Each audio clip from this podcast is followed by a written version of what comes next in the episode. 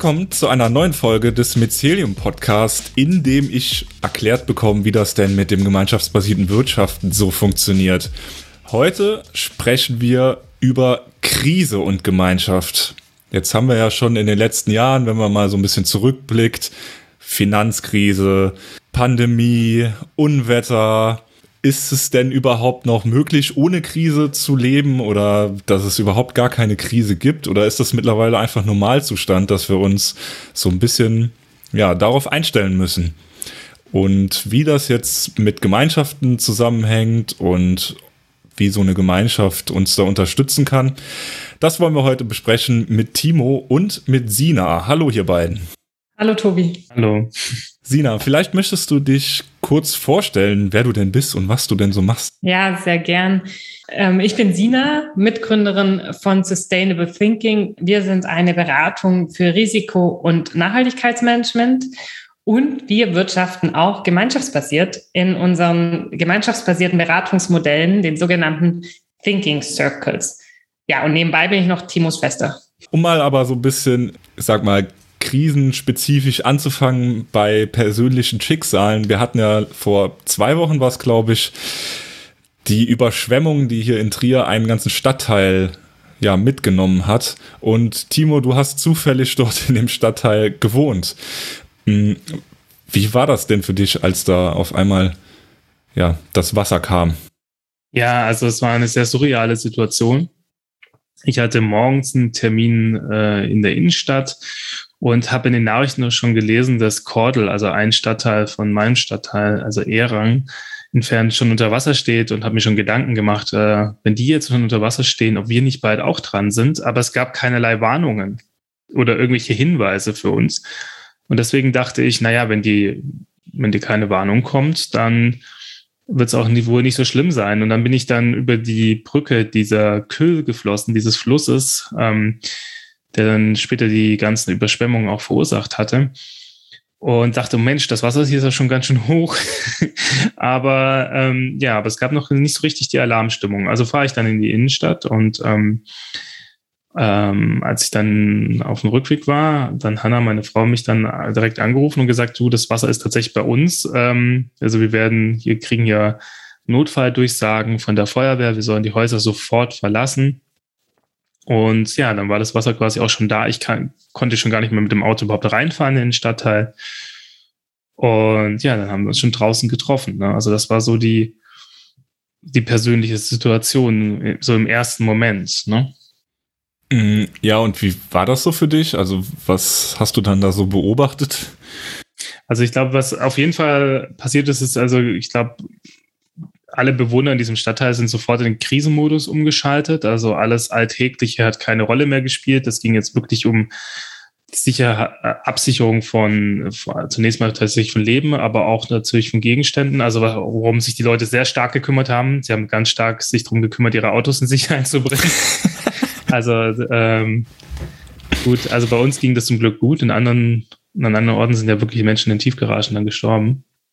Und äh, ja, man hat versucht rauszukommen. Ne? Und was man hier halt auch gemerkt hat, dass das natürlich schon auch ähm, abhängig davon ist, ob du dann ähm, die Möglichkeit hast, überhaupt zu gehen, ne? oder ob du halt nur die Möglichkeit hast, ein Stockwerk höher zu gehen. Also es war schon krass. Ne? Und dann so im zweiten Teil ging es halt eben dann darum, ähm, als das Wasser dann wieder weg war, also es war eine Nacht da, dann musste man also in Notunterkünfte kommen, dann war das Wasser weg und dann hast du halt eben die Schäden gesehen. Und ähm, richtig, also sehr, sehr viele, eigentlich waren alle Keller in Erang größtenteils überflutet. In vielen Wohnungen ist das Wasser eingedrungen. Und ja, mh, genau. Und dann beging, startete so dieser Prozess des Wiederaufbaus oder so in der ersten Reaktion, genau. Und habt ihr da Unterstützung bekommen? Also ja, von Einsatzkräften vom Staat oder von sonst irgendwelchen Organisationen? Also was man in diesen Katastrophenfällen merkt, ist, dafür hat der Markt kein Geschäftsmodell. Ne? Also nicht in erster Linie. Der regelt erstmal nichts. Oder dass er kein Geschäftsmodell hat, stimmt nicht so ganz. Also die Baumärkte haben erstmal 20 Prozent äh, für Flutopfer freigegeben. Ne? Ähm, aber dann äh, ist natürlich so, dass zunächst mal ähm, der, äh, also was, was du einfach merkst, ist in diesen ersten Krisenreaktionen kommt halt natürlich erstmal die Katastrophen, also THW oder äh, THW und die Feuerwehr kommt, die Polizei regelt den Verkehr, ne?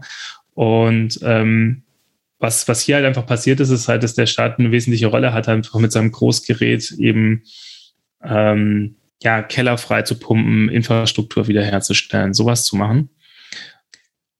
Was aber auffällt, ist, dass eben sich um den Einzelnen kümmert sich der Staat in dem Sinne also nicht. Es gibt zwar Notfallsorge und so weiter, aber die hilft ja auch nicht, wenn ein, wenn ein äh, Keller noch äh, vollkommen verschlammt ist. So. Und was da dann eingesprungen sind, waren halt einfach Gemeinschaften. Ne? Also Menschen, äh, die du kennst, aus dem Sportverein, ähm, aus äh, vielleicht irgendwie äh, der Blaskapelle, keine Ahnung. Bei mir war es die solidarische Landwirtschaft und die, die kamen dann halt mit richtig vielen Leuten und äh, haben uns dann geholfen, ähm, den Keller frei zu bekommen und ähm, unsere Wohnung wieder halbwegs passierbar zu machen.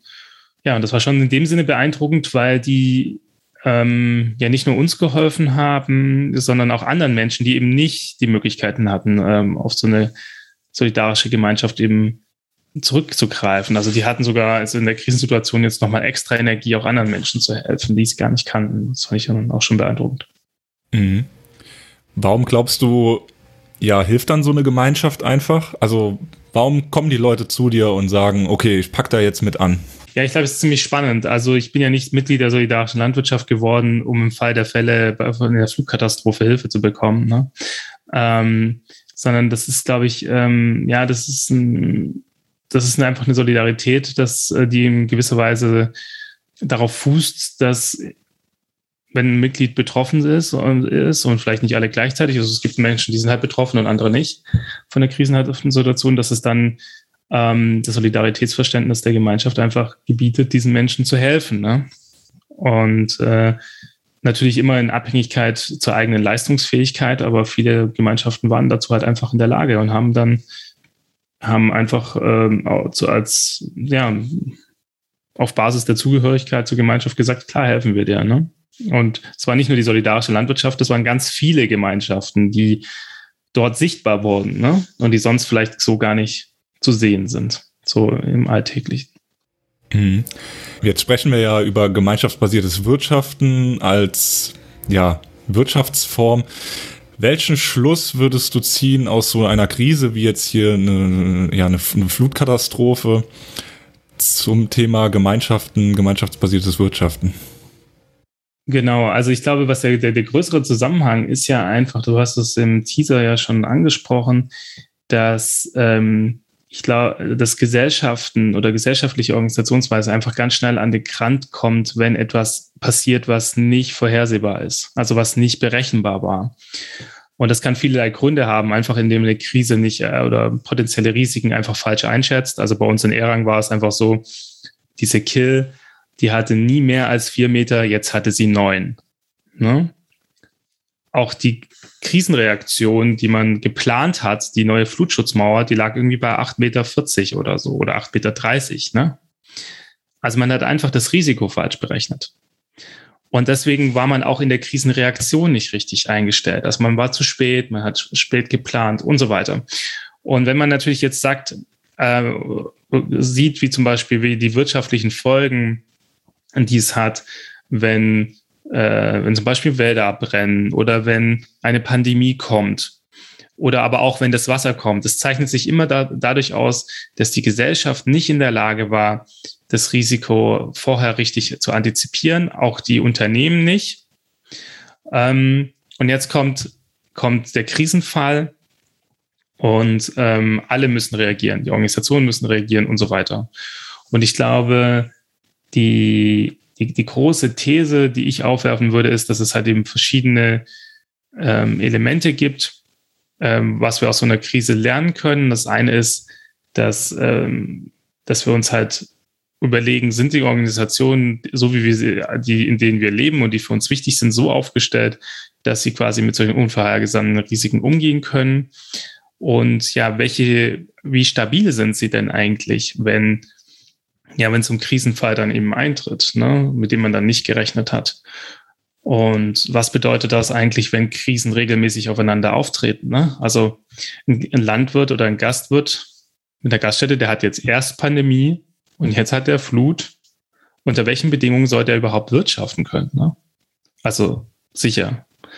Und da fällt natürlich schon auf, dass man sagen könnte, okay, ein gemeinschaftsbasierter Ansatz könnte für so, ein, für so bestimmte Geschäfte natürlich ein guter Weg sein. Ne? Sina, hier möchte ich dich gerne mit hineinnehmen ins Gespräch. Du kümmerst dich ja um Unternehmen, größere Unternehmen und ja, Krisenresilienz. Sollte so ein Unternehmer, eine Unternehmerin auf Gemeinschaft setzen? Ja, also ich glaube, was Timo beschrieben hat, ist ähm, das Zeitalter, in dem wir jetzt leben werden in den nächsten Jahren. Ne? Also in der Wissenschaft nennt man das ja das Anthropozän, also ein Zeitalter, das eben sich nur noch in Krisen abspielt. Und da müssen sich alle Menschen, äh, ob sie wollen oder nicht, darauf einstellen zu der gesellschaftlichen, ähm, ja, da gehören natürlich auch Unternehmen dazu. Unternehmen sind sehr stark sozialisiert in Wettbewerb und Konkurrenz und hinter Unternehmen stehen ja immer Menschen, also so sind wir alle sozialisiert. Und es braucht jetzt, um diesen Krisen zu begegnen, die uns gerade ereilen, aber auch in den nächsten Jahren, sicher eine andere Form des äh, Wirtschaftens, des wirtschaftlichen Verständnisses von, von Erfolg. Ne? Und äh, da spielt die Perspektive ähm, für Unternehmen eine große Rolle mehr in äh, Kooperation zu denken, um die Herausforderungen, die auf die Unternehmen einwirken, eben ähm, um denen gut begegnen zu können, wie zum Beispiel Klimawandel oder die Komplexität, die eben in den Lieferketten für die Unternehmen steckt oder fortschreitende Digitalisierung, ähm, Transparenz wird gefordert. Das sind also Themen, die können kein Unternehmen alleine lösen, keine Person alleine lösen. Das funktioniert nur in Kooperation und ähm, in Gemeinschaft zu denken, ist dann, denke ich, für die Unternehmen nochmal ein, ein nächster Schritt. Ähm, was die Unternehmen aber im ersten Schritt auf jeden Fall brauchen, ist ein stärkerer systemischer Blick, also ein Blick darauf, wie sie als Unternehmen eingebettet sind in ein Gesamtsystem und dann eben verstärktes Denken in Kooperation statt in Wettbewerb. Wie sieht das dann im Detail aus? Also es wird ja immer unvorhersehbar, die Planbarkeit verschwindet für Unternehmen. Was können dann Unternehmen genau tun, um handlungsfähig zu bleiben? Also das, was du beschreibst, stellt Unternehmen vor große Herausforderungen. Ähm, wir arbeiten ja vor allem mit mittelständischen Unternehmen, aus die Mitarbeiterzahlen haben bis 15.000 Mitarbeiter, also schon auch mittel bis große. Und ähm, das finde ich nochmal kurz wichtig zu betonen, weil ähm, die hauptsächlichen mittelständischen Unternehmen in Deutschland werden geführt von Familien. Ne, da stehen ähm, Unternehmerinnen, Familien dahinter, die seit Jahrzehnten diese Unternehmen gestalten. Und die heute aber mit einer Dynamik in der Krisenbewältigung zu tun haben, die sie so nicht gewohnt sind. Ähm, was müssen diese Unternehmen also heute lernen? Eigentlich vor allem ähm, eine stärkere Resilienz aufzubauen hinsichtlich dieser Krisen, die da kommen. Und das braucht ganz, ganz neue Fähigkeiten, als ähm, wie sie die Unternehmen aktuell haben. Also sie brauchen, das habe ich schon erwähnt, mehr Kooperationsfähigkeit, was eben dafür steht, dass man offener und transparenter mit anderen Unternehmen, mit anderen Personen zusammenarbeitet, als sie es aktuell tun. Sie brauchen eine Neuaufstellung ihrer Organisationsmodelle an sich, also weg von Hierarchie hin zu ähm, mehr agilen Arbeitsformen, kooperativeren Arbeitsformen, auch in den Unternehmen. Und sie brauchen sicherlich eine sehr radikale Umstellung ihrer Geschäftsmodelle, die ähm, eben nicht fit sind für eine dekarbonisierte oder eine kreislauffähige Wirtschaft, die aktuell eben auch ganz klar politische Agenda ist. Also ähm, wenn es darum geht, wie können Unternehmen jetzt wirklich auf dieses Zeitalter der Krise reagieren, dann sage ich als Risiko- und Nachhaltigkeitsexpertin ganz, ähm, ja, auch so ein bisschen banal, kümmert euch um eure Risiken und Chancen, die ähm, in die, die dieses Zeitalter für euch bedeuten. Ja, also es geht tatsächlich darum, welche Klimarisiken können euch ereilen, ähm, da unterscheidet man in physische Klimarisiken, also eben zum Beispiel, wie beschrieben, Extremwetterereignisse, aber auch transitorische Klimarisiken, die eben daraus resultieren, dass die ähm, Weltgemeinschaft sich auf die Erreichung des 1,5 Grad Ziels eben committed hat. Und diese Risiken gilt es zu erfassen, auch Lieferkettenrisiken und so weiter, und aber eben auch Chancen, weil natürlich das braucht es eben auch, diese Neuausrichtung der Geschäftsmodelle. Und wenn man diese Klarheit schon mal hat über die Risiken und Chancen, die aufgrund des Klimawandels, aufgrund des ähm, Ressourcenmangels, aufgrund der demografischen Veränderungen auf ein Unternehmen wirken, dann ist man schon mal ein Stück weiter, dann weiß man zumindest, was einem bevorsteht. Und dann kann man äh, äh, entsprechende Strategien entwickeln, um diesen Herausforderungen erfolgreich zu begegnen. Und die Weiterentwicklung von Geschäftsmodellen kann eben auch bedeuten, hier mehr in Kooperation zu denken, als man es in der Vergangenheit getan hat. Ich habe persönlich immer so ein bisschen das Gefühl, weil du es auch sagst, diese familiengeführten Unternehmen äh, sind in Deutschland so ein bisschen am Schlafen und so ein bisschen ähm, wollen gern, dass alles so bleibt, wie es ist. Glaubst du, sie diese Unternehmen verschlafen irgendeine Chance oder dass das auf sie zurückfällt irgendwann? Ja, ich muss da wirklich sagen, ich bin da hin und her gerissen äh, hinsichtlich der Beobachtungen, die ich mache. Also auf der einen Seite erlebe ich Unternehmen, wo ich wirklich die Hände vom Kopf zusammenschlage und mich frage, wie das noch funktionieren soll, die nächsten Generationen. Äh, also hinsichtlich Digitalisierung nicht ausreichend aufgestellt, immer noch stark in Hierarchien ähm, strukturiert, Entscheidungsprozesse, die zehn Gremien durchlaufen müssen, bis etwas entschieden wird. Das wird so in Zukunft nicht funktionieren, weil es eine andere Dynamik braucht an ähm, und Verantwortung auch in den Unternehmen hinsichtlich Entscheidungen und mehr Perspektiven, die aktuell eben auch nicht zugelassen werden. Also da gibt es Unternehmen, die noch sehr klassisch aufgestellt sind, die eben auf das zurückgreifen, was sie in den letzten Jahrzehnten erfolgreich gemacht hat. Ähm, ein sehr qualitätsbewusstes, ein sehr bodenständiges Mindset. Ähm, und die sehr langsam aber reagieren auf die neuen Anforderungen, die da gerade auf sie zukommen. Qualität bedeutet für sie aber jetzt auch nachhaltiger zu agieren. Also das schon. Ne? Die, die gucken schon, dass ihre Geschäftsmodelle jetzt heute, sie sagen das dann leider auch manchmal so grüner werden.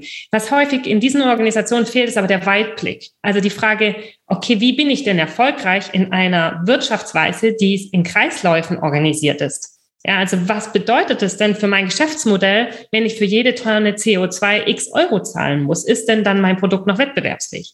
Also die Perspektive fehlt bei diesen Unternehmen häufig. Und dann haben wir die anderen Unternehmen, die gerade auch einen Generationenwechsel durchlaufen. Also da rückt vielleicht die Tochter oder der Sohn gerade nach, die ein ganz anderes ähm, Bewusstsein nochmal haben für die Herausforderungen, die da kommen und die da sehr proaktiv voranschreiten. Was Unternehmerinnen ja schon immer ausgezeichnet hat, auch gerade familiengeführte, ist dieses starke Verantwortungsbewusstsein. Ähm, die meisten Familienunternehmen haben das wirklich in ihrer Kern-DNA. Was noch ergänzt werden muss für die nächsten Jahre, ist sicherlich mehr Mut für Veränderung. Das sind, ist der deutsche Mittelstand tatsächlich ähm, häufig ein bisschen zurückhaltend. Denn ansonsten ähm, können die Unternehmen nicht zukunftsfähig sein und nicht entsprechend auf das reagieren, was durch den Klimawandel, durch fortschreitende Digitalisierung, durch vernetzte Wertschöpfungsketten auf sie zukommt. Aber du würdest schon sagen, das ist auf dem Schirm. So. Ja, ich glaube noch nicht in seiner ganzen Komplexität. Also wir haben immer noch in den meisten deutschen Unternehmen keine diversen Teams mit Perspektivenvielfalt, die in der Lage sind, komplexe Fragestellungen zu lösen. Ähm, das ist eigentlich ein Hauptproblem, dass es keine einfachen, ich arbeite mal von links nach rechts und habe das Problem gelöst, Aufgaben gibt. Ja, die werden immer weniger. Es gibt immer mehr Fragestellungen, die komplex sind oder aktuell zum Beispiel durch die Pandemie oder durch weitere Krisenfälle wie der, der Klimawandel wird zu weiteren Krisenfällen führen, die zu, zum Teil sogar chaotische Zustände ähm, bewirken. Und darauf kann man eben nur reagieren, wenn man viel Know-how hat, viel Perspektivenvielfalt und dynamische Entscheidungsprozesse. Die haben die Unternehmen in den Organisationen nicht unbedingt immer. Und deswegen ist es umso wichtiger, mit anderen Unternehmen und Personen zu kooperieren, um dieses fehlende Know-how, diese fehlenden Perspektiven zu ergänzen.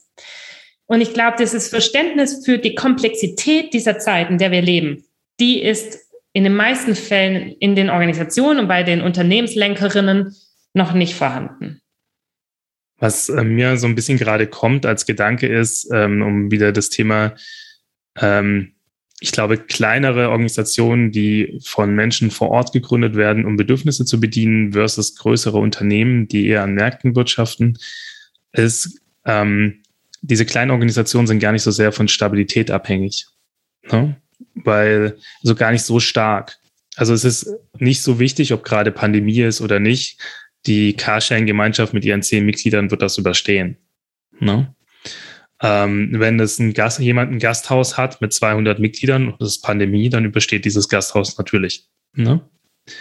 Ähm, ein Unternehmen, das, äh, keine Ahnung, Pizza hat oder so, ist jetzt nicht mittelständisch und auch nicht auf Sinas Schirm. Ähm, aber die haben auf einmal ein Problem, wenn niemand mehr zu ihnen kommt äh, und auch niemand eine Verbindung, größere Verbindung zum Unternehmen hat, ja. Ähm, und das Unternehmen auch nichts dafür tut, dass irgendjemand, irgendein äh, Mensch, Konsument oder Konsumentin sagt, Mensch, für Pizza Hut übernehme ich jetzt aber mal Verantwortung, weil Pizza Hut zu viel Verantwortung für, für uns übernimmt. Das stimmt natürlich alles nicht. Und ähm, so würde ich einfach sagen, ähm, hat man da, glaube ich, eine verschiedene es sind, glaube ich, gerade die größeren Unternehmen und gerade die mittelständischen Unternehmen, die größere Wertschätzungsketten aufgebaut haben, haben viel höheres Risiko, sind, ähm, sind von ihrer Grundausstattung viel weniger resilient als diese kleinen Organisationen die in ihm ihre Sozialräume eben auch eingebettet sind. Auch der Handwerker um die Ecke geht nicht pleite. Ähm, also schon gar nicht durch eine Krise. Die werden massiv gebraucht, ja. Dieses eher ein Konjunkturprogramm. Und ähm, ich glaube, das gilt, glaube ich, auch nochmal für diese Unternehmen zu verstehen, dass diese Form von Sicherheit, die sie im Grunde für ihre Geschäftsmodelle brauchen, wo sie früher, glaube ich, auch in die Lage versetzt wurden, ähm, sowas wie Risikoanalyse auch wirklich outzusourcen, ne? Und ein Geschäftsmodell zu fahren, was, was das nicht wirklich berücksichtigt, dass das nicht mehr geht. Also haben wir ja ein, ich sag mal, Minenfeld aus Krisenherden und einen unsicheren Markt und alles ist maximal unplanbar. Macht das für ein Unternehmen dann eigentlich überhaupt noch Sinn? Also grundsätzlich ähm, schlägt mein Herz ja auch für den deutschen Mittelstand und ich möchte, dass er weiter existiert. Was der deutsche Mittelstand braucht, für Zukunftsfähigkeit sind neue Geschäftsmodelle. Also viele Geschäftsmodelle aktuell beruhen eben noch auf beispielsweise fossilen Energieträgern oder ähm, auf der weiteren Ausbeutung des Planeten. Wir erreichen aber die planetaren Grenzen. Ja, das heißt, ähm, wir, und regulatorisch werden gerade auch da die Unternehmer ganz klar Richtung dekarbonisierte und kreislauffähige Wirtschaft geleitet. Das heißt, nur die Unternehmen, die Antworten haben oder sagen wir mal Services und Produkte anbieten, die Lösungen ähm, in sich tragen für die Begegnung ähm, des Klimawandels, für mehr Transparenz in der Lieferkette, für mehr Digitalisierung zur Erreichung der Nachhaltigkeitsziele. Nur diese Unternehmen werden in Zukunft erfolgreich sein. Ein ganz wichtiger Akteur in diesem Spiel ist tatsächlich auch der Finanzmarkt. Also ähm, es gibt beispielsweise gerade ähm, die, die Novellierung der CSR-Richtlinie, also der Nachhaltigkeitsrichtlinie, ähm, auch resultierend aus EU, aus der EU-Taxonomie, die gerade verabschiedet wurde, wo ganz klar gefordert wird, dass Unternehmen transparent machen, was sie in Sachen Nachhaltigkeit tun. Und ähm, die Finanzbranche ist da nicht selbstlos. Ja? Also die machen das aus ganz klarem Kalkül. Die wollen die Risiken, die in dieser Transformation stecken, eigentlich aus ihrem Portfolio raushaben. Und die Unternehmen, die sie gerade finanzieren, sind häufig aufgrund ihrer veralteten, sage ich mal, Geschäftsmodelle, die nicht zukunftsgerichtet aufgestellt sind, viel zu risikobehaftet.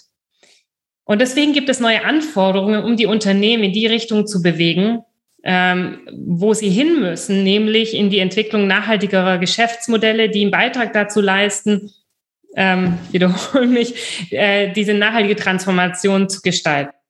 Kurze Zwischenfrage, kannst du noch mal für mich erklären, was Taxonomie ist? Die EU-Taxonomie ist eine EU-Verordnung, die regelt, dass Finanzmarktakteure und damit aber auch Unternehmen, dass die gewisse Kennzahlen zu ihren Nachhaltigkeitsaktivitäten transparent machen müssen. Also zum Beispiel ihre Klimarisiken, ihre Klimachancen, ihre Lieferketten-Nachhaltigkeit, ihren Einsatz von Ressourcen. All solche Dinge müssen Unternehmen jetzt transparent machen, um Anforderungen von Banken und so weiter ähm, zu erfüllen. Es gibt zudem eben noch die CSR-Richtlinie in Deutschland, wo Unternehmen, die mehr als 250 Mitarbeiter haben, auch berichten müssen, was sie in Sachen Nachhaltigkeit tun, resultierend eben aber aus der EU-Taxonomie auf ähm, europäischer Ebene. Also muss ich wirklich ähm, ganz genau Zahlen offenlegen und ja, mich rechtfertigen als Unternehmen. Korrekt. Funktioniert dann sowas wie Greenwashing, Social Washing, funktioniert das dann überhaupt noch?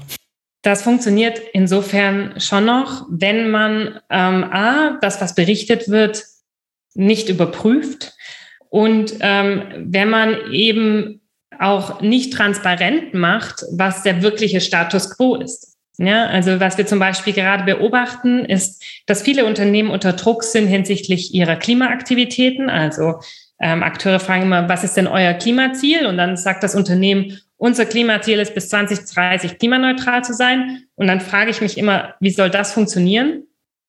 Da sind Unternehmen ganz stark in Zugzwang leider und nehmen sich häufig nicht die Zeit, ähm, effektive Strategien zu entwickeln. Und jetzt gibt es aber inzwischen eben die Möglichkeit, beispielsweise zu erfassen, ist denn das gesetzte Klimaziel überhaupt effektiv? Also leistet es einen Beitrag zur Erreichung des, CO2, äh, des 1,5 Grad Ziels? Und deswegen machen sich Unternehmen sehr angreifbar, wenn sie keine ähm, effektiven Strategien entwickeln. Ja, also einerseits Nachhaltigkeitsstrategien, um ihr aktuelles Geschäftsmodell nachhaltiger zu gestalten und eben aber auch äh, nicht investieren in die Entwicklung neuer Geschäftsmodelle, die im Rahmen dieser nachhaltigen Transformation wirklich erfolgreich Bestand haben können. Ich möchte noch mal so ein bisschen den Bogen zurückspannen oder äh, einen Schritt zurückgehen. Wir haben jetzt viel über Herausforderungen, Krisenmanagement, was Unternehmen alles so machen müssen oder sollten für die Zukunft. Wie kann denn da jetzt eine Gemeinschaft so einem, so einem Unternehmen helfen? Die Herausforderungen, die wir genannt haben, wie Klimawandel oder Aufbau nachhaltiger Lieferketten, Ressourcenmangel, das sind alles Herausforderungen, die komplex sind und die kein Unternehmen, keine Person alleine lösen kann.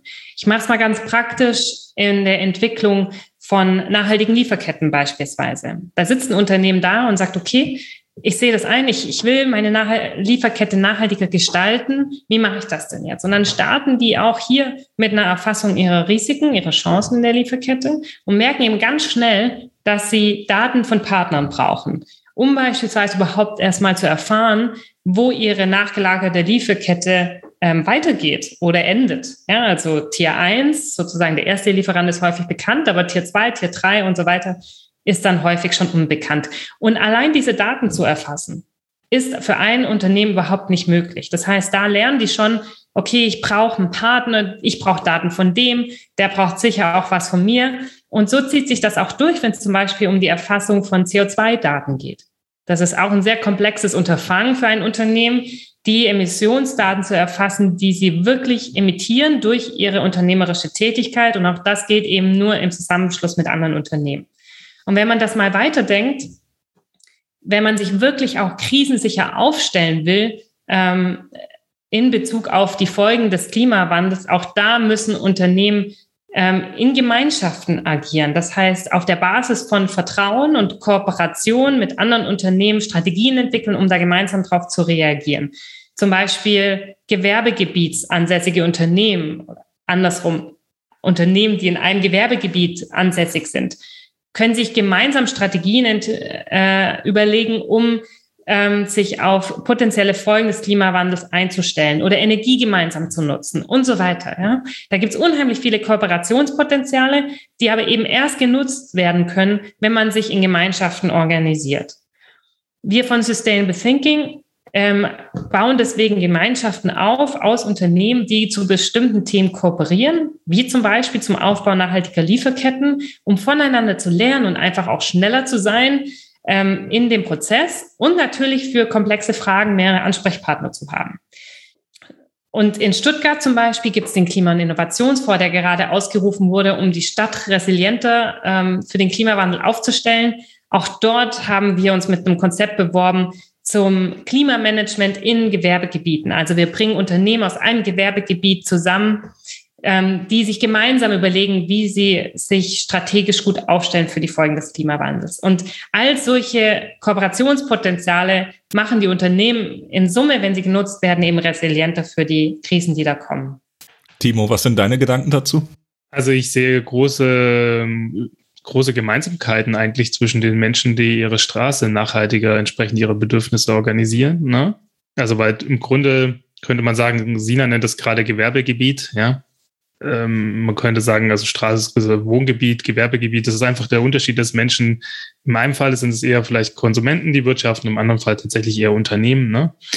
Und, äh, und die Gemeinsamkeiten ist natürlich, je mehr sie beginnen, auch die, ähm, auch zum Beispiel jetzt die Konsumenten in einer Straße sagen, okay, ich will ähm, nachhaltige ähm, Dienstleistungen oder nachhaltige Produkte, wie zum Beispiel Brot, Biobrot und so weiter konsumieren oder äh, Lebensmittel, die hier nicht äh, mir zur Verfügung stehen vom Markt oder Staat, nicht zur Verfügung gestellt werden, muss man besser sagen. Und ich organisiere das jetzt selber oder Unternehmer kommen und sagen, ich sehe das als mein Geschäftsmodell und stelle es den Menschen, die hier leben, bereit. Dann sind die Gemeinsamkeiten zu diesem Gewerbegebietansatz, äh, den Sina gerade natürlich total ähnlich. Ne? Ähm, wenn da einer zum Beispiel eine Food Corp aufbaut, dann gibt's eine Food Corp.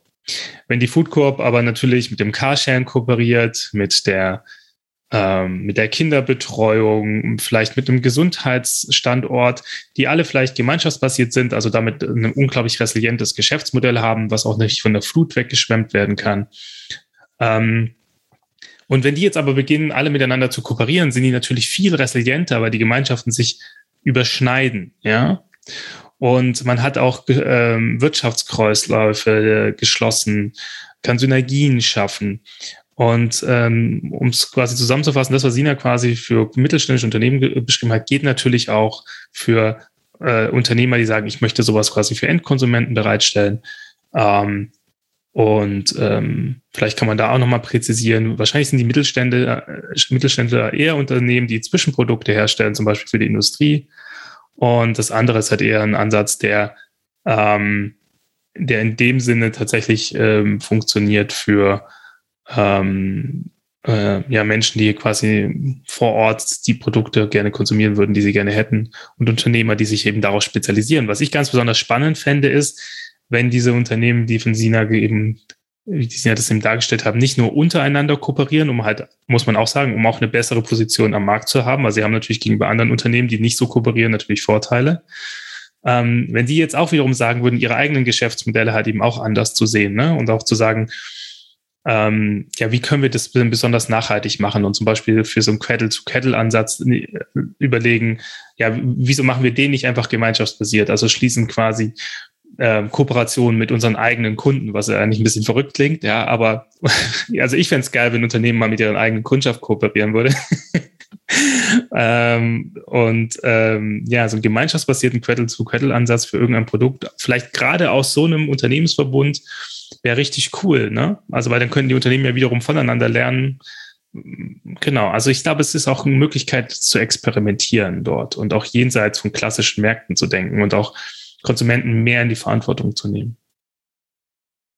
Sina, was denkst du, was sollten Unternehmen experimentieren? Was wäre so zu tun in den nächsten Jahren?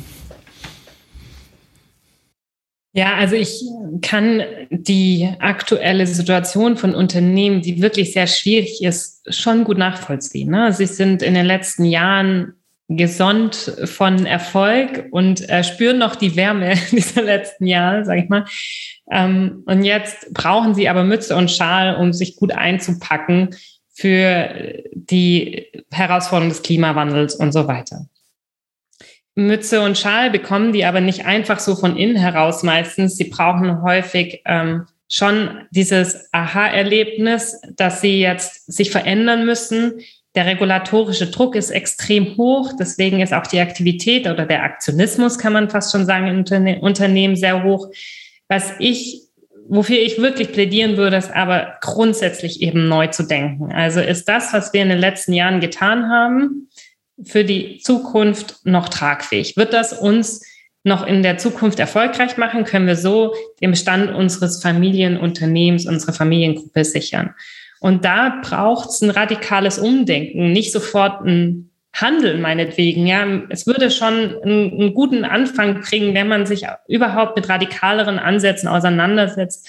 Ähm, denn das eine ist ja, es sind ja die Herausforderungen des Klimawandels und so weiter. Das andere ist, dass eben auch der Wettbewerb an sich ja ähm, viel undurchschaubarer geworden ist. Und insofern macht es Sinn, was Timo eben beschrieben hat, sich durch stärkere Kooperation oder Vernetzung ähm, da besser und stärker aufzustellen. Ähm, ich hatte die Frage am Anfang schon mal, ähm, habe sie zurückgestellt. Jetzt hast du nochmal äh, ja neu denken, schneller denken, umdenken, großes Umdenken genannt. Wer ist denn gerade deiner Meinung nach schneller in so neuen, ja, neuen Ansätzen? Die Unternehmen, die du betreust oder die Politik?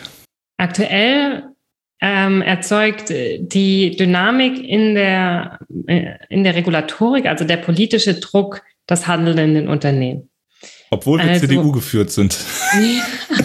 nee, das kommt tatsächlich auch nicht ähm, von der deutschen Regierung, sondern von der EU-Regierung, wenn man so will. Ja, also ähm, das ist alles EU-Regulatorik, was gerade auf uns trifft. Das Klimaschutzgesetz, das Lieferkettengesetz, auch wenn da die EU noch nicht so weit ist, das ist auch in den Startlöchern und deswegen in Deutschland durchgegangen, weil äh, die deutsche Bundesregierung weiß, das kommt sowieso in den nächsten Monaten. Also da ist tatsächlich das, was auf regulatorischer Ebene passiert, der Treiber für das Handeln in den Unternehmen. Nur deswegen werden jetzt Emissionen überhaupt mal erfasst. Nur deswegen kümmern sich die Unternehmen um ihre Lieferkette. Ähm, und der andere große Treiber sind Finanzmarktakteure.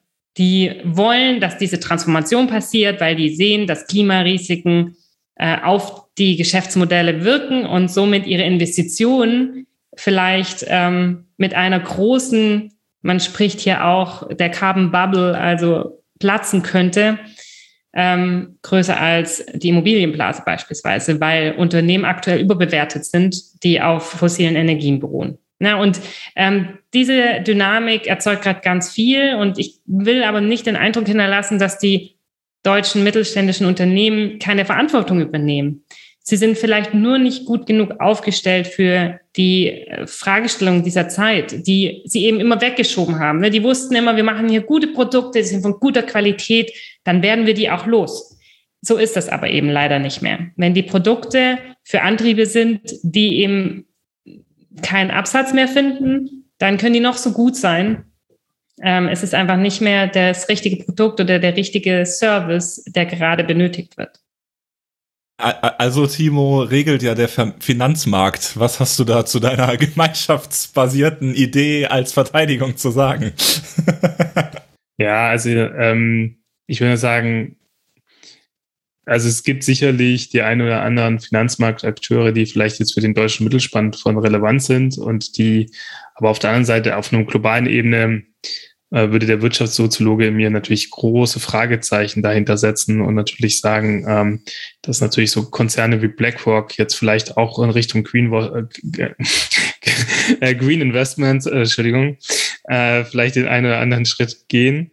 Aber natürlich werden trotzdem noch die großen fossilen äh, Konzerne finanziert. Es wird zwar immer davon gesprochen, dass das ein Ende hat und so weiter, aber grundsätzlich finden die immer noch Finanzierungsmöglichkeiten und die finden sie auch über den Finanzmarkt. Das ist immer die Frage, welchen Finanzmarkt meinen wir eigentlich? Wir meinen den Finanzmarkt, den es juckt. Aber es gibt immer noch den Finanzmarkt, den es nicht juckt. Und der finanziert auch weiterhin die Bösen.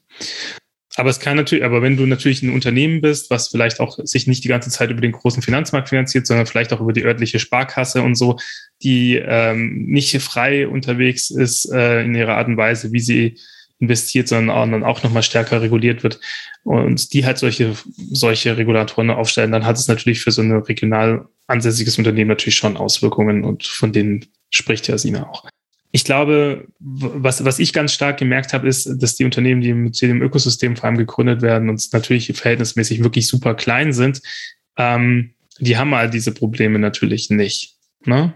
Also die haben staatliche Regulierung gespielt, also nicht extra eine Rolle, als natürlich die übliche Steuergesetzgebung und so weiter. Natürlich hast du das auch. aber jetzt nicht so, dass es in irgendeiner Weise das Geschäftsmodell gefährdend ist. Und ich glaube, was, was halt wirklich das Besondere ist und was halt eben diese großen Konzerne halt auch wirklich lernen können oder Unternehmen auch lernen können, ist, dass wenn du halt wirklich ein Produkt oder Dienstleistung anbietest, hinter denen du wirklich stehst, wo es keinen Haken gibt, wo es auch wo du auch offen kommunizierst, wo vielleicht ähm, Dinge wirklich verändert werden müssen, dass dafür halt Menschen bereit sind, auch als Konsumenten Verantwortung zu übernehmen. Das ist das, was in gemeinschaftsbasierten Wirtschaften passiert. Man übernimmt halt, man ähm, die, die Kern ist halt die Beziehung des Unternehmens zu den Konsumenten. Ne? Und ich fände es wirklich spannend, wenn halt äh, ein Unternehmen sich das da wirklich angucken und überlegen, welche Implikationen das denn hat. Oder ob das nicht auch wirklich mal Chancen darstellt, zu sagen, okay, ich ziehe mich nicht auf, die, auf dieses Feld zurück, zu sagen, für diese und jene Produkte gibt es keinen Markt oder gibt es keine Kundschaft. Da würde ich sogar zustimmen. Aber ich würde auf jeden Fall mal die These in den Raum werben, dass es für viele nachhaltige wirtschaftende Unternehmen oder Unternehmen, die es wirklich ernst meinen mit bestimmten Geschäftsbereichen oder auch mit dem gesamten Geschäftsmodell, dass es Möglichkeiten gibt, langfristige Beziehungen mit ihrem Konsumenten aufzunehmen, mit dem Ziel, ähm, wirklich das nachhaltigst mögliche Produkt zu einem bestimmten Zeitpunkt ähm, ja anbieten zu können. Ich bin überzeugt davon, dass, unter, äh, dass Konsumenten dafür bereit sind, Verantwortung zu übernehmen. Und das können ähm, die Unternehmen, von denen Sina gesprochen hat, auf jeden Fall lernen von diesen kleinen gemeinschaftsbasierten Unternehmen, weil sie das nämlich vorführen. Und die Frage ist halt, warum sollte das nur im Kleinen funktionieren und nicht für Unternehmen mit einer gewissen Größe? Ich möchte gerne noch eine Abschlussfrage stellen, die ich immer ganz gerne stelle. Sina, was ist so deine ja, Vision für die nächsten Jahre? Was würdest du dir wünschen? Ja, ich würde mir wünschen, dass Unternehmerinnen jetzt mutige Entscheidungen treffen, mutig voranschreiten und vor allem nicht mehr ihr Unternehmen als singuläre Einheit betrachten, sondern wirklich diesen Blick haben auf die Einbettung in, in dem System, in dem sie agieren und in diesem System viel stärker in Kooperation arbeiten. Das heißt, in der vor- und nachgelagerten Wertschöpfungskette, ähm, aber eben auch sozusagen horizontal, ja, mit Partnern, die vielleicht was ganz anderes machen wie man selber, aber man teilt sich Ressourcen für bestimmtes Know-how, das man ähm, für sich in seinem eigenen Unternehmen aber vielleicht auch nicht aufbauen kann, weil man die Kapazitäten nicht hat, auch die finanziellen Ressourcen vielleicht nicht hat. Also viel mehr in engeren Kooperationen, in Netzwerken und vielleicht irgendwann sogar in echten Gemeinschaften wirtschaftet. Ähm, ich glaube, nur so können wir einfach die komplexen Fragestellungen lösen, die daraus resultieren, dass wir eben unsere unser Wirtschaftssystem radikal ändern müssen, um dem Klimawandel noch rechtzeitig zu begegnen. Sina, ich danke dir ganz herzlich für deine Zeit. Das war super spannend. Und ganz besonders möchte ich mich auch bei euch, liebe Podcast-Gemeinschaft, bedanken, denn nur durch euch wird das Ganze hier möglich. Tut mir noch einen Gefallen. Erzählt auch unseren, euren Freundinnen und Freunden von uns. Und so können wir noch ein bisschen die Kunde des gemeinschaftsbasierten Wirtschaftens in die Welt streuen. Ja, danke auch an dich, Timo. Und bei euch bedanke ich mich für die Aufmerksamkeit. Tschüss. Vielen Dank, Tobi.